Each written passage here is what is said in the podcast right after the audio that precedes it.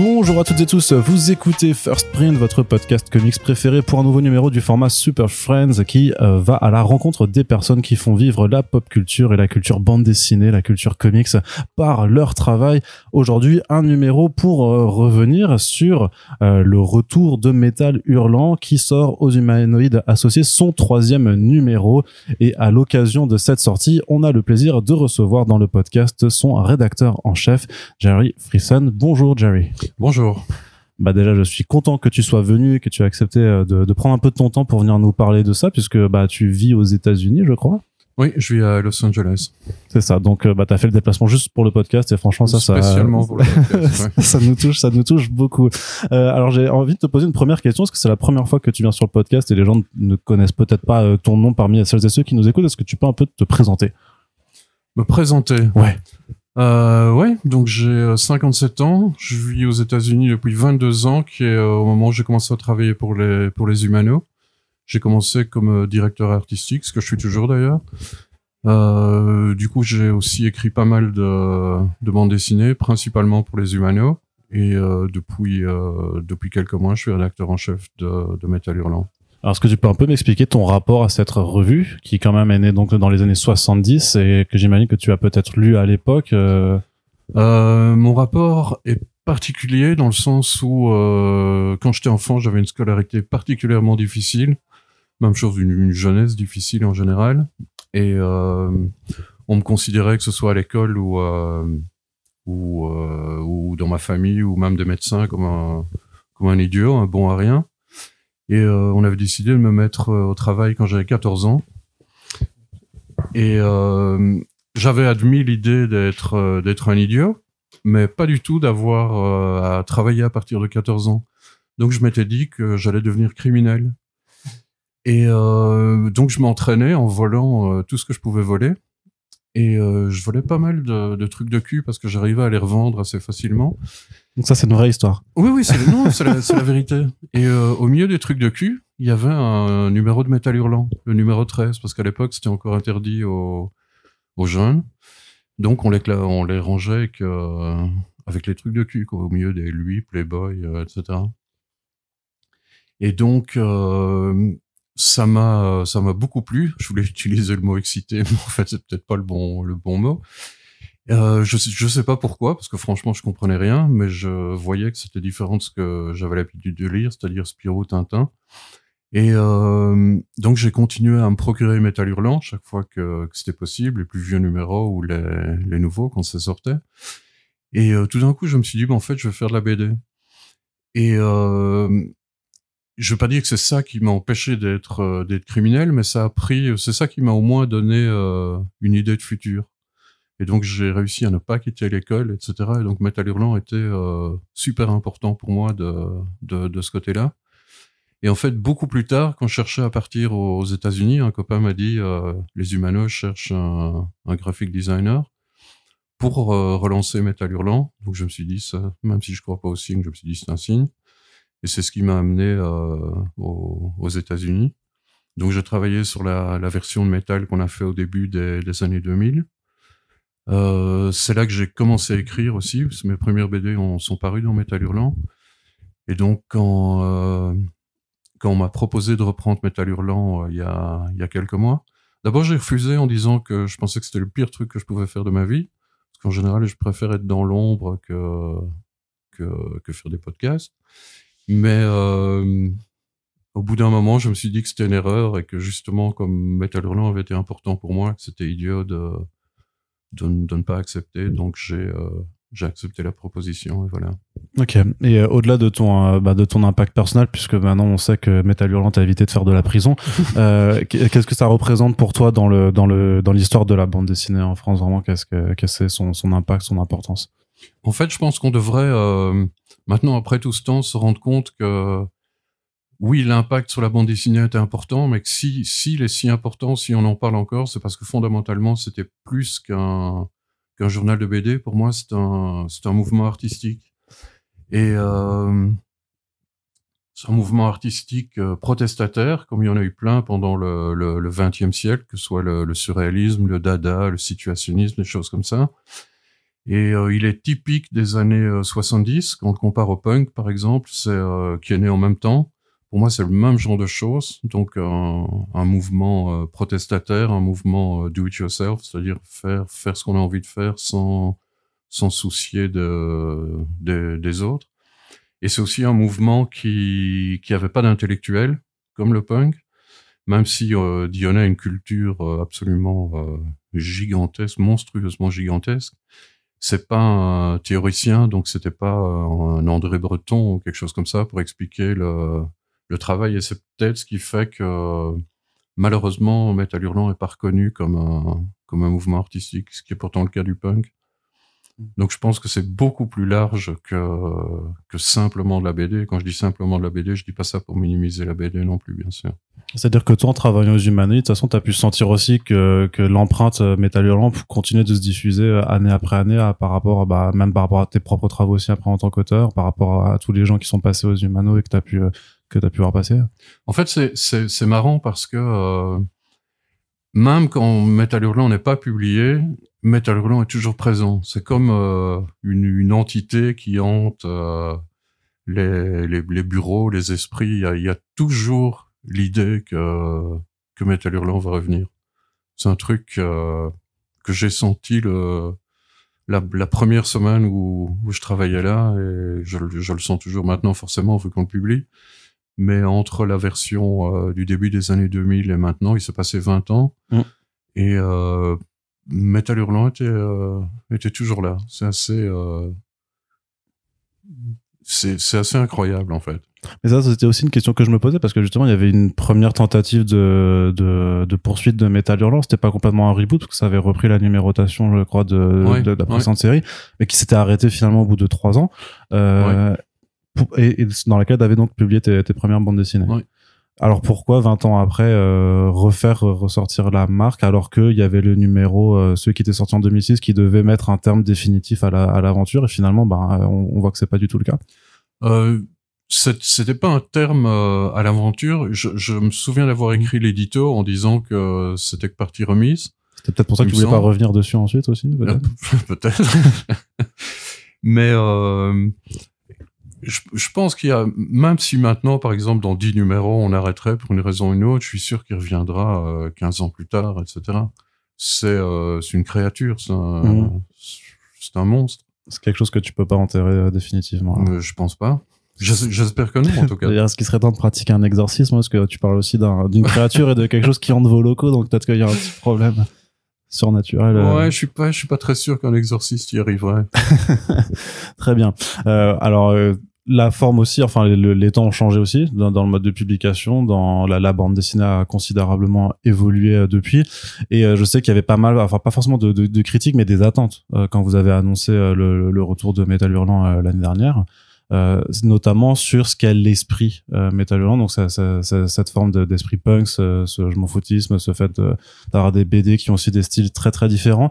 Comment en 2021-2022, en fait, on essaye de récupérer peut-être cette atmosphère, tout en voulant se démarquer, parce que j'imagine que l'envie, c'est pas non plus de se complaire dans une vision passéiste de la bande dessinée, en tout cas pour les numéros taf, parce qu'il y a aussi les numéros vintage, on y reviendra après. Ouais. En fait, l'idée de l'esprit de Métal Hurlant, je trouve ça assez troublant, parce que tout le monde en parle, mais c'est super dur à expliquer exactement ce que c'était. J'essaye d'ailleurs d'écrire un article sur le sujet, et c'est vraiment pas facile. Et en fait, je pense que qu'il y a eu un esprit, oui, certainement, mais je pense que la façon dont principalement Dionnet a conçu le magazine, je pense que c'est un peu insultant de dire qu'il y a eu un esprit. En fait, il y a eu des tas d'esprits, il y a des tas de périodes, etc. Et fondamentalement, je pense pas que quand ils faisaient le numéro 1, qu'ils avaient déjà conscience de ce qu'il y aurait dans le numéro 5. Oui, il y avait le rêve en se disant on publiera telle ou telle personne, ou on sera à telle page de telle ou telle histoire. Mais ça a toujours été une espèce de construction sans plan. Et c'est pour ça que je pense que de coller à l'esprit, ça me semble quelque chose d'impossible si on n'arrive pas à le définir. Maintenant, ma façon de voir les choses diffère de ce qui a pu se faire dans le premier numéro, parce que j'ai envie de coller un peu à la façon dont les humanos de l'époque trouvaient des auteurs, c'est-à-dire d'essayer de trouver des gens qui ont non seulement des choses à dire, mais qui ont une façon particulière de le dire. C'est-à-dire, ce que j'aimerais bien faire de Métal, c'est faire un peu l'anti-Netflix, dans un sens. J'ai rien contre Netflix, je suis client même. Mais quand ils s'installent dans tous les pays, ils produisent dans tous les pays. En fait, ils font exactement la même chose dans tous les pays. Il y a des petites spécificités de langue, de culture, etc. Mais c'est la même chose. Et le but, c'est que ce soit visible facilement par tout le monde dans tous les pays.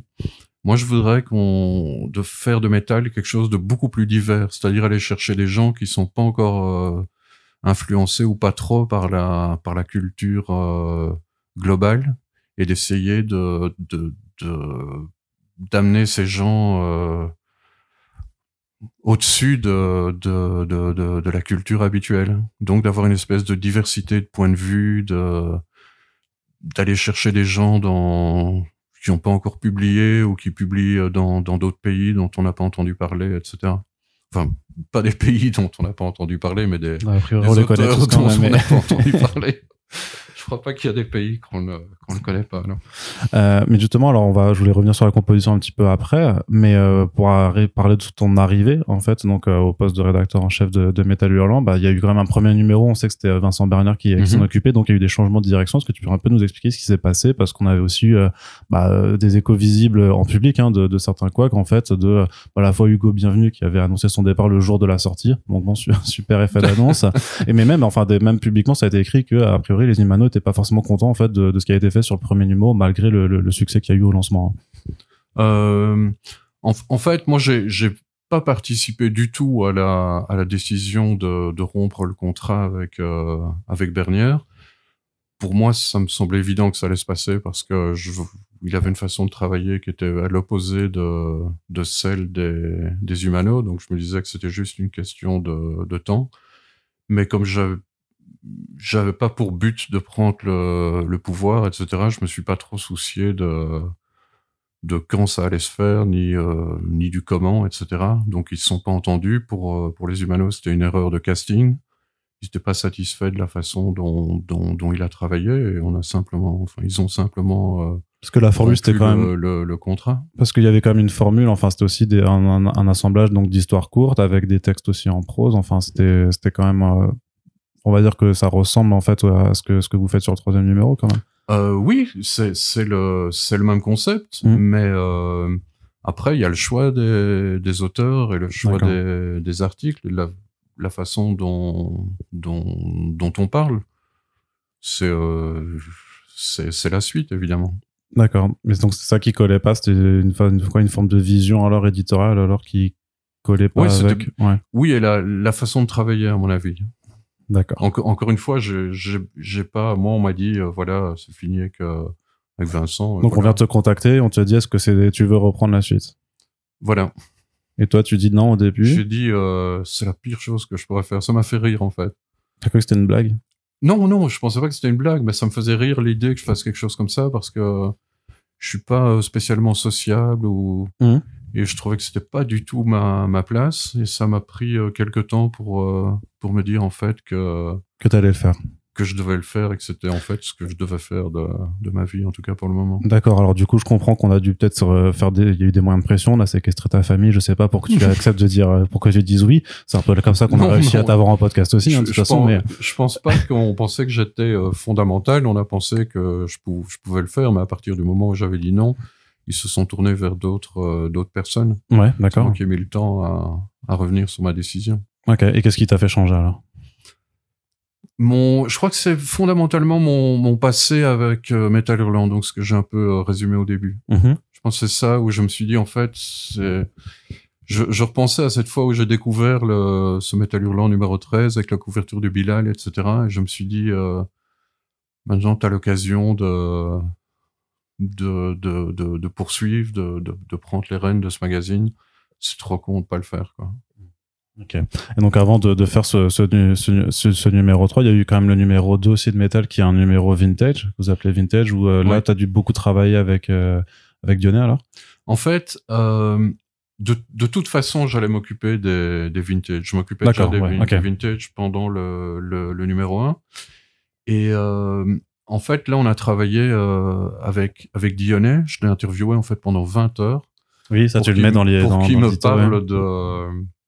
Enfin, on travaillait à trois, il y a Christophe Lilien et Claude Ecken, pour qu'ils nous parlent de chaque... Pour en fait définir le contenu. C'est-à-dire un premier numéro qui montrerait les choses les plus fondamentales. Bon, on a dû couper pas mal de toute façon, parce qu'il y a beaucoup plus que ça.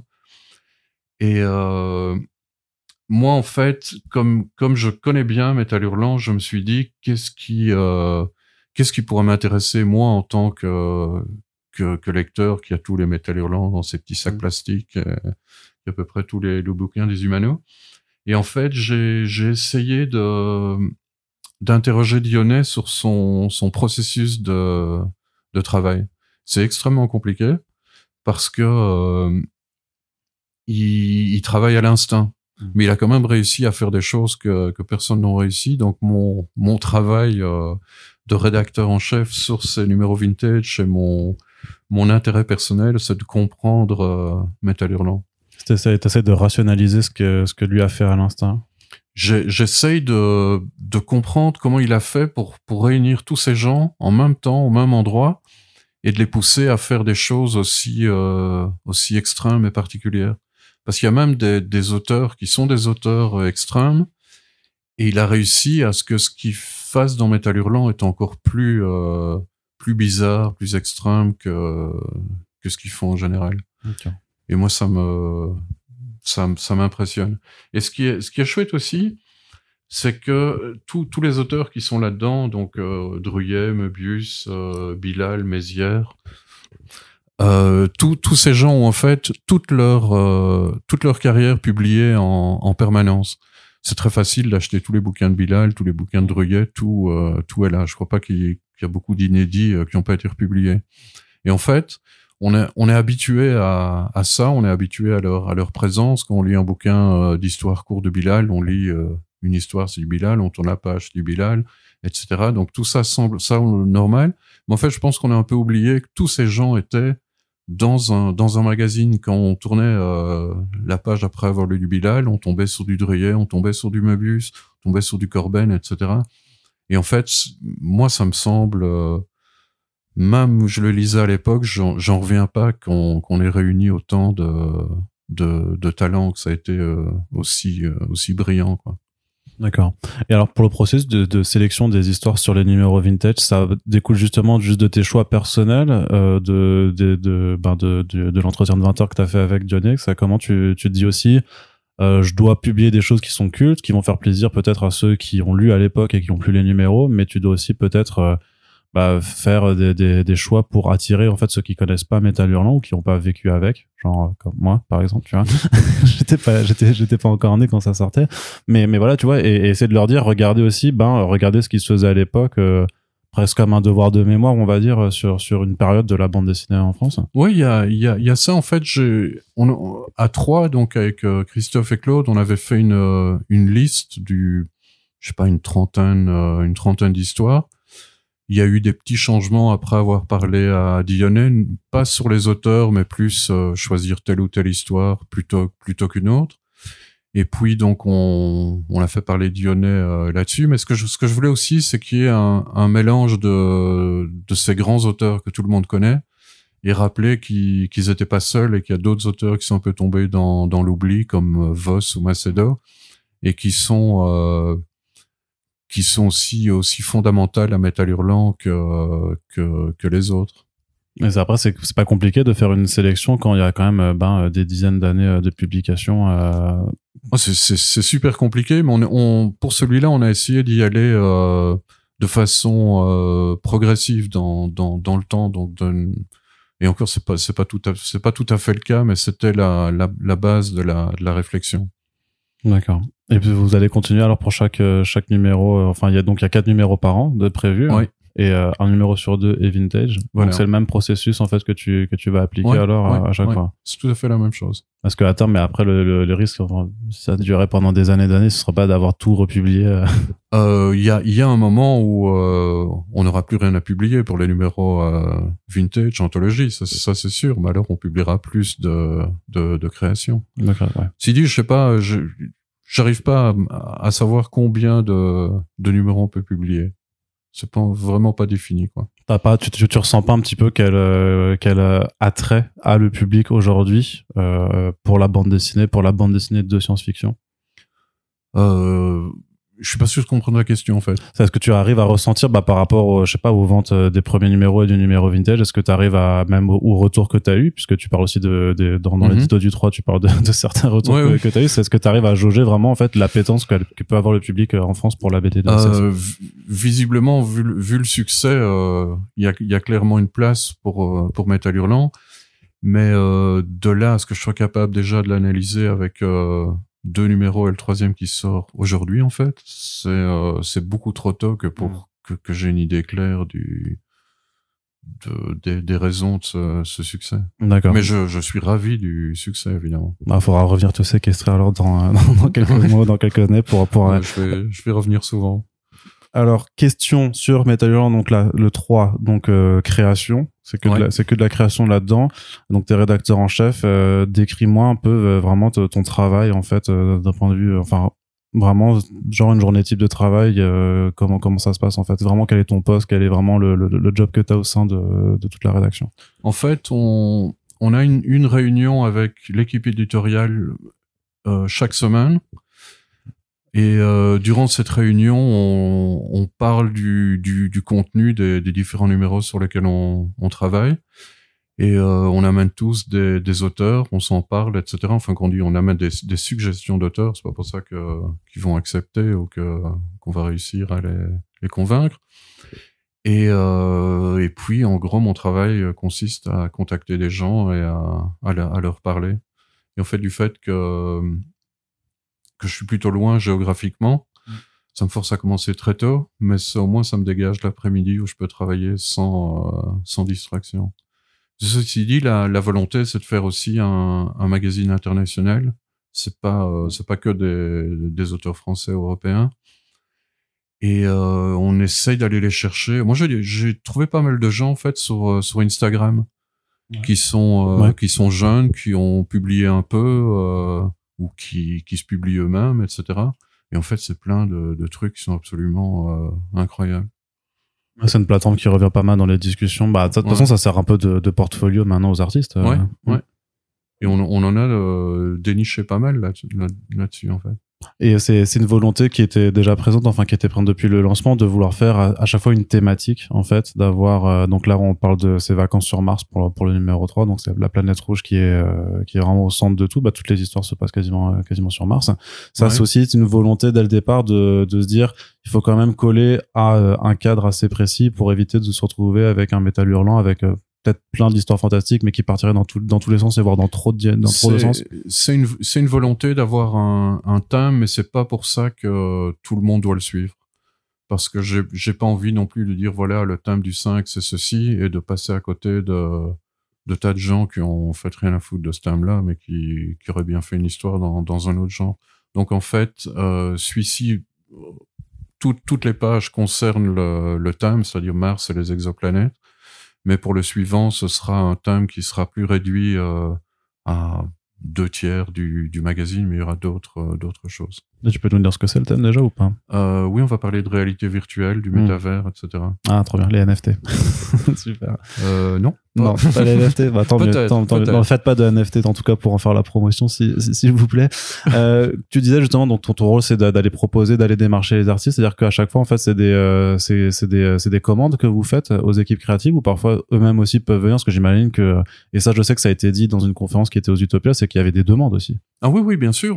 Il y a des gens qui ont envie de le faire, des gens dont j'ignorais l'existence.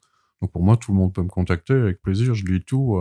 C'est pas pour ça que j'accepte tout, mais je lis tout ça avec plaisir. Mais donc, c'est que tu dois faire le tri alors entre la part de demande que tu reçois, les dossiers qu'on t'envoie, et aussi tes propres envies, tes propres découvertes. Et mais toutes les réactions sont différentes. Il y a des gens qui sont absolument ravis qu'on les contacte. Même un gars qui s'est mis à pleurer de bonheur. J'ai jamais vu ça. Mais d'autres qui en ont absolument rien à foutre et que ça n'intéresse pas. C'est suivant l'individu. Et pour moi, c'est très bien. Et je force personne. Et je pense pas non plus que tout le monde doive accepter de travailler pour Métal. Non, mais après, ça dépend effectivement du ressenti que les gens peuvent avoir par rapport à ce qu'ils connaissaient la revue, est-ce qu'ils savent ce que c'est aujourd'hui, est-ce qu'ils veulent faire partie d'une grande aventure commune, parce que l'idée, clairement, en tout cas, quand on le voit aussi, c'est de faire comme ce qu'avait fait Dionnet à l'époque, c'est essayer de rassembler dans une même publication un maximum d'auteurs et d'autrices différentes. Oui, ça c'est le but. Mmh. Oui. Très bien. Justement, dans le choix dans le contenu là-dessus, ça commence quand même avec des choix assez marqués, puisqu'on a un artiste russe qui est présent, puis une artiste aussi ukrainienne, et il y a forcément des encadres qui font état des événements, de la situation géopolitique à l'heure actuelle quand vous publiez le numéro. Donc là aussi, il y a quand même une volonté aussi à politique ou d'envoyer un message aussi derrière. Je pourrais dire oui, mais c'est pas vrai, parce que les deux Ukrainiennes et le Russe, on avait signé avec eux avant le début de la guerre. Avant la guerre. Et depuis, le Russe a quitté la Russie parce qu'il est horrifié par ce que fait son pays. Mais il n'y avait pas de volonté politique. En fait, pour la petite histoire, lui voulait écrire un texte sur ce qu'il pensait de ce qui se passait dans son pays. Et puis, il a changé d'avis quand il a entendu qu'il risquait 15 ans de prison pour s'opposer à son gouvernement, son dictateur. Mmh. Donc, maintenant qu'il est réfugié dans un autre pays, peut-être qu'il le fera la prochaine fois. Parce que je compte continuer à travailler avec ces gens, parce que je le trouve absolument formidable. Ouais.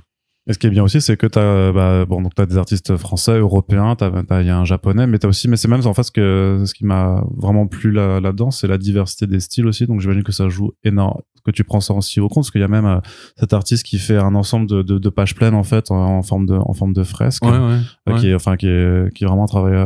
C'est hallucinant, assez dingue. Donc c'est là aussi, c'est que tu fais attention à recruter en fonction un petit peu des origines pour avoir des expressions différentes, mais aussi en fonction des styles. Oui, bien sûr. Ah oui, je veux que ce soit divers de tous les côtés. Ça...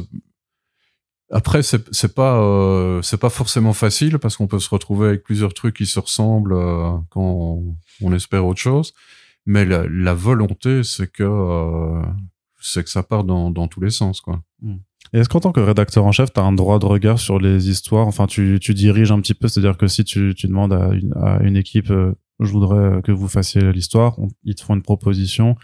Et est-ce que tu as le droit... Enfin, est-ce que toi, tu joues le rôle d'éditeur, en fait, aussi, en disant... Oui, bien sûr. Ouais, c'est mon travail. Ouais, ouais. Mais j'ai envie de ne pas trop être directif. Enfin, il y a des gens qui aiment bien qu'on leur dise « Fais ci, fais ça », mais d'autres, quand je vois qu'ils ont envie de garder leur liberté, je le laisse. On essaye de juger avant s'ils sont capables d'aller jusqu'au bout d'eux-mêmes. Moi, c'est ça qui m'intéresse. D'accord. Et est-ce que le fait d'être aux États-Unis, ça t'a facilité les contacts avec certains Américains comme Mark Waid ou James Tocco ? Mark Waid, je le connais bien. Donc oui, ça facilite. Mais sinon, non, je crois pas que ça change quoi que ce soit. En fait, ce qui est marrant, c'est que ces auteurs connaissent Métal Hurlant. Je suis toujours surpris, et qui connaissent la différence entre Métal Hurlant et Vu Métal, et qui n'est pas le truc « Ah ouais, je lisais Vu Métal ». Non, ils sont vraiment bien au courant de l'existence de Métal et de ce que c'était, quoi. Ça me surprend. Ouais. Mais c'est pas... D'accord, ok. Aussi, la thématique du voyage sur Mars, est-ce que tu penses que Mars fascine, quelque part, c'est pour ça que vous avez choisi de parler de cette planète dans ce numéro-là, parce que à une époque où on parle quand même aussi de catastrophes climatiques et de l'effondrement qui nous attend, est-ce que moi j'ai toujours vu un peu les planètes, enfin les exoplanètes ou Mars en fait comme une forme d'échappatoire un peu vain, puisqu'en fait on n'arrive juste pas à régler les problèmes ici, mais du coup alors on s'imagine partir ailleurs. Mais pour tout casser. Il n'y a pas de vision dans Métal Hurlant ou de vision de moi-même de ce que va devenir la race humaine, si on va partir sur d'autres planètes, ou plutôt quand on partira sur d'autres planètes, ou qui. Moi, en fait, mon idée, c'était de parler de Mars et des exoplanètes de façon un peu décalée et de ne pas faire un reportage sur le type de carburant qu'on va utiliser ou quel genre de construction on bâtira sur Mars, mais en fait d'imaginer de ce que vont faire les humains quand ils auront un jour de congé sur Mars, quand on va se distraire, quand on va faire une connerie, d'aller déjà au-delà de l'installation. Je pense que le truc réaliste, il y a plein de magazines qui en parlent de façon bien meilleure que ce que je pourrais faire ou ce qu'on pourrait faire, et que nous, notre rôle, c'était de le voir de façon décalée. Mais ça n'implique pas de vision politique, c'est plus une vision philosophique dans un sens. Non, ouais, pour laisser voguer les imaginaires. Alors. Oui, voilà, et moi je pense que Enfin, je dois expliquer un truc à propos de moi-même. Je vis à Los Angeles et j'ai un truc qui me passionne, c'est le désert. Je passe tout le temps que je peux dans le désert. Bah, tu l'expliques dans l'essai que tu fais. Voilà, oui. Et il y a un truc qui est assez fascinant dans le désert, c'est Enfin, il y a plein de choses, mais il y a l'horizon. Et l'idée d'être... en fait, quand on regarde quelque part, où qu'on regarde, on a, je sais pas, 15% de terre et... le reste, 95% 85%. Je me rends compte que je suis à 110%. 85% de ciel. Et en fait, ça me rappelle ce que c'est que d'être un humain. D'être en fait un petit machin microscopique dans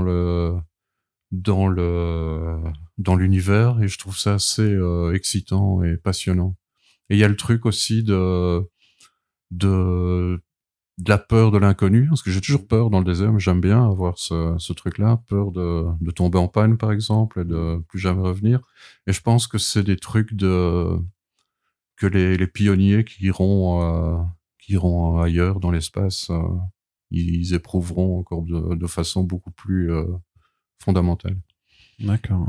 C'est marrant ce que tu parlais, tu as juste utilisé le terme rôle juste avant. Pour toi, le rôle de la bande dessinée, de la science-fiction aujourd'hui, c'est quoi ?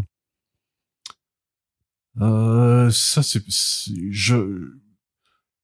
sais pas ce que doit être le rôle, parce que j'aime bien l'idée d'apprendre plutôt que de donner des leçons, donc je sais pas trop pourquoi je devrais savoir ce qu'est le rôle. Il y en a plutôt que de parler de rôle, de savoir à quoi elle sert, à quoi elle peut servir en fait. Moi je pense que qu'est-ce qu'elle apporte. Moi j'ai toujours vu la science-fiction comme un jeu et comme quelque chose qui me permettait de partir de ce que j'aimais pas, en fait, quand j'étais jeune, principalement. Par exemple, je n'ai jamais vraiment été un fan de Star Wars, mais quand j'ai vu le premier Star Wars, quand j'avais 13 ans, je me suis identifié à Luke Skywalker comme je ne suis jamais identifié à personne dans ma vie. L'idée du pauvre mec sur sa planète perdue qui rêve d'espace, de partir, pour moi, c'était exactement ce que j'imaginais pour mon futur, comme je l'ai pas pu partir sur notre planète. Malheureusement, je suis quand même parti sur un autre continent. Et en fait, je pense, pour moi, la science-fiction, ça m'a donné ce besoin de recherche d'ailleurs, de voir d'autres trucs, de ne pas, sans juger, comme ça. Donc ça, c'est mon truc principal, personnel, le rôle de la science-fiction. J'imagine que ça a amené plein de gens à réfléchir autrement et à envisager le futur.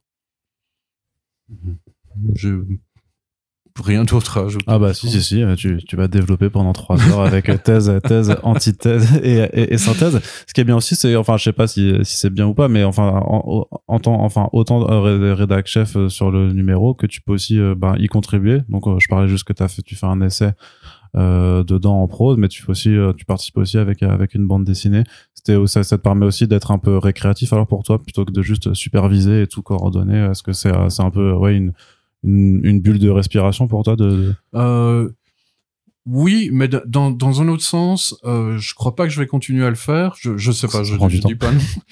Parce que justement, il y a une question de temps et que je m'étais dit, je fais Métal Hurlant, mais ça me permettra de continuer à écrire. En fait, j'ai pas écrit une ligne, à part cette histoire courte, depuis que je fais Métal Hurlant, parce que j'ai vraiment pas le temps. Mmh. Et de l'autre, il y a quand même un truc que je trouve un peu bizarre à l'idée de se publier soi-même. Donc, on pourrait dire, ah, il en profite pour se publier, voilà. Mais c'est pas trop de ce que pensent les autres, mais plutôt de ce que je pense de moi. J'ai pas envie de me mettre en avant. Mon travail de rédacteur en chef, c'est de mettre les autres en avant, en fait. Après, c'est vrai que c'était une récréation. Quand j'ai une idée, pourquoi pas la faire, voilà. Mais ouais, pas forcément continuer par la suite alors à faire ça. En fait, j'ose pas dire oui ou non parce que je sais pas. Sera retenu contre toi après, oui. si jamais c'est pas ça. Il y a des histoires en fait qui viennent super facilement, d'autres qui mettent des mois à mûrir. Donc dans le prochain, il y aura pas de. Enfin, dans le prochain de création, c'est-à-dire le numéro 5, il y aura pas d'histoire de moi, non. D'accord. Et c'est pas quelque chose qui risque de te manquer en fait. Ah si, ouais, si, horriblement. Donc j'espère que je vais trouver le moyen de gérer mon temps de façon différente pour dégager un peu de temps pour écrire. Parce qu'en termes de temporalité, là, ça passe comment? Les numéros se préparent combien de temps à l'avance? En fait, il y a pas vraiment de règles parce que on suit un peu les disponibilités des auteurs. Ça arrive régulièrement que quelqu'un nous dit oui, j'aimerais bien, mais j'ai pas le temps. Donc on travaille déjà avec lui pour un numéro suivant, même un numéro encore après. D'accord. Mais maintenant, en même temps, on travaille sur le 4, 5 et 7. Pas encore sur le 6. Mais... C'est-à-dire que vous avez quand même presque un an d'avance. Ouais. Bah, après, j'imagine que c'est aussi lié à la temporalité de la création de la bande dessinée, parce que faut bien que les auteurs se dégagent le temps et puis faire des planches, ça peut prendre... Oui, absolument. Et aussi... Ça doit être un casse-tête à gérer, non? Les emplois du temps de chacun. Ah, c'est super compliqué. Ouais. Oui, moi, je pensais que ce serait beaucoup plus simple. Hein. Je suis très naïf comme personne. Mais aussi... on se dit, il y a 4 numéros par an, c'est pas énorme, mais en fait, c'est 4 numéros de 300 pages. Ouais. Ça fait 1200, si je me trompe pas. Donc, en gros, ça fait, c'est un mensuel de 100 pages, quoi, comme Métal Hurlant à l'époque. Non, c'était oui. Quoi?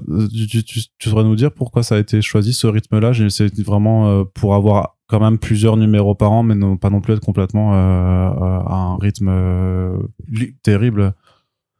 Parce que pourquoi pas avoir fait un mensuel de 100 pages, par exemple? On a pensé à plusieurs solutions et c'est celle-là qui a été jugée la plus efficace. Mais c'est vrai qu'on avait pensé aussi à tous les 2 mois de 200 pages, des choses comme ça. Qui sait, on va voir aussi comment vont les ventes pour voir si on peut en faire plus. C'est possible. D'accord. Et aussi parce que c'est quand même une forme un peu hybride, enfin qui pourrait se rapprocher du MOOC en fait. Il y a pas mal d'autres, il y a quelques autres éditeurs qui font aussi des versions collector en fait de leur MOOC et notamment qui passent par le cartonné en fait pour justement ceux qui veulent un exemplaire qui se garde plus dans le temps. C'est pas quelque chose auquel vous pensez ou vous avez pensé? On va le faire pour un numéro bientôt. Ah, ok. Ouais. Et sinon oui, a priori c'est un truc que j'aimerais bien généraliser. D'accord, ouais. Moi j'aime bien ça aussi. Ça permet d'avoir de conserver un petit peu mieux quoi. Mais maintenant pour le moment on est tous comme n'importe quel éditeur de bouquins au monde, c'est la pénurie du papier, la guerre du papier. Et quand on commande quelque chose, on peut pas faire demi-tour quoi. On peut pas changer la pagination, on peut pas changer le grammage du papier. Parce que là vous avez plus le droit à de marge de manœuvre en fait. On a une espèce de marge de manœuvre imposée en nous disant pour finir on n'aura pas ce papier, on a celui-là. Sinon il faut attendre 6 mois de plus. C'est grotesque comme situation. Mais parce que là, ça a eu un impact sur la production du numéro 2, du numéro 3. Ça n'a pas eu d'impact. Enfin, ça a un impact financier assez phénoménal. Ouais. Mais il n'y a pas ça change rien aux sorties. À la sortie, d'accord. Donc, vous estimez que le prochain qui est attendu pour la rentrée, ça sera bon aussi alors? Oui. Il n'y aura pas de problème. D'accord, très bien. Qu'est-ce que tu peux un peu nous dire, sans forcément spoiler, puisque bien entendu, ça va sortir dans 6 mois, sur le prochain créa? Tu nous as dit que ça parlait de réalité virtuelle. Quel genre de thématique, quel genre de choses on peut s'attendre pour ce prochain numéro? Est-ce que j'ai envie de raconter ça? Ouais.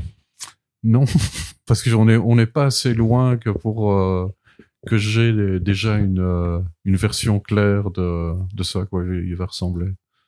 Mais si dit, on peut refaire ça dans un mois et demi. Si t'es de passage sur Paris, si tu es de passage par Zoom. Ou par Zoom, effectivement, ouais. C'est vrai. C'est vrai que les technologies existent aussi. S'il n'y avait pas Zoom, je ne sais pas ce que je ferais. Hein. Ouais, j'utiliserais Skype sans doute. Ouais, c'est ça. Mais ça veut dire aussi que du coup, c'est des numéros qui sont en... Est-ce que tu arrives à savoir à partir de combien de temps avant la publication un Métal Hurlant de créa va vraiment avoir sa forme finale, on va dire? Non, c'est vraiment tout à la fin. Ouais, c'est ça. Ouais. C'est extrêmement compliqué. Faire le chemin de fer du magazine, c'est incroyablement compliqué parce que on ne l'établit pas au début. C'est-à-dire, on dit pas, toi, on aimerait bien que tu travailles, tu peux faire 5 pages, toi, 6, etc. Parce qu'il y a même des auteurs qui disent, je vais en faire 7 et qui nous en mettent 11. Et, ça nous a forcé, en fait, à décaler certaines histoires pour le 7. Et j'ai pour le moment, à part travailler 1 an et demi à l'avance, je vois pas de solution à comment le remplir parfaitement, à savoir exactement à la page près ce qu'on y met, quoi.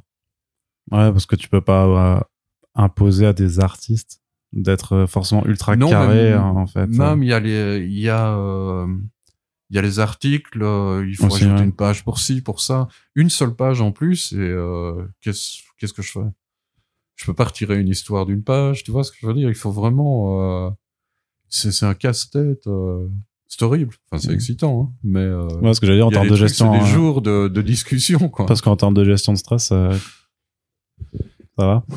Oui, ça y a pas de problème. Je suis pas stressé comme personne.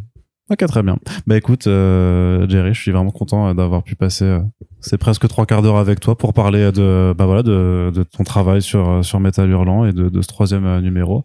C'était avec plaisir, quand tu veux. Très bien. Faut pas me le dire trop souvent, ça, okay. Parce que souvent les gens reviennent après. Hein, ils sont obligés de revenir. Mais en tout cas, je te remercie donc d'avoir répondu à nos questions. Et pour celles et ceux qui nous écoutent, on espère que le podcast vous a plu. Donc le Métal Hurlant numéro 3 est disponible en kiosque et en librairie, puisque voilà, c'est un format hybride, donc il est disponible partout pour la somme de 19,95 €, si je ne m'abuse. Non, tu t'abuses pas. Voilà, je ne m'abuse jamais. Donc voilà, avec Virginie Augustin, du Marc Carreau, Aimé de Jong, Frédéric Peters, mais aussi donc Mark Waid, James Tocco, Carla Pacheco aussi, pour celles et ceux qui connaissent ces auteurs et autrices qui travaillent dans l'industrie américaine. Et si vous avez apprécié ce Super Friends et nos émissions, on vous rappelle que le meilleur à faire, c'est de partager nos podcasts sur les réseaux sociaux et simplement voilà pour aider à faire découvrir à la fois l'émission mais aussi les personnes qui viennent présenter leur travail dedans. Sur ce, merci de nous avoir écoutés. Salut Jerry. À bientôt. Et à la prochaine. Merci.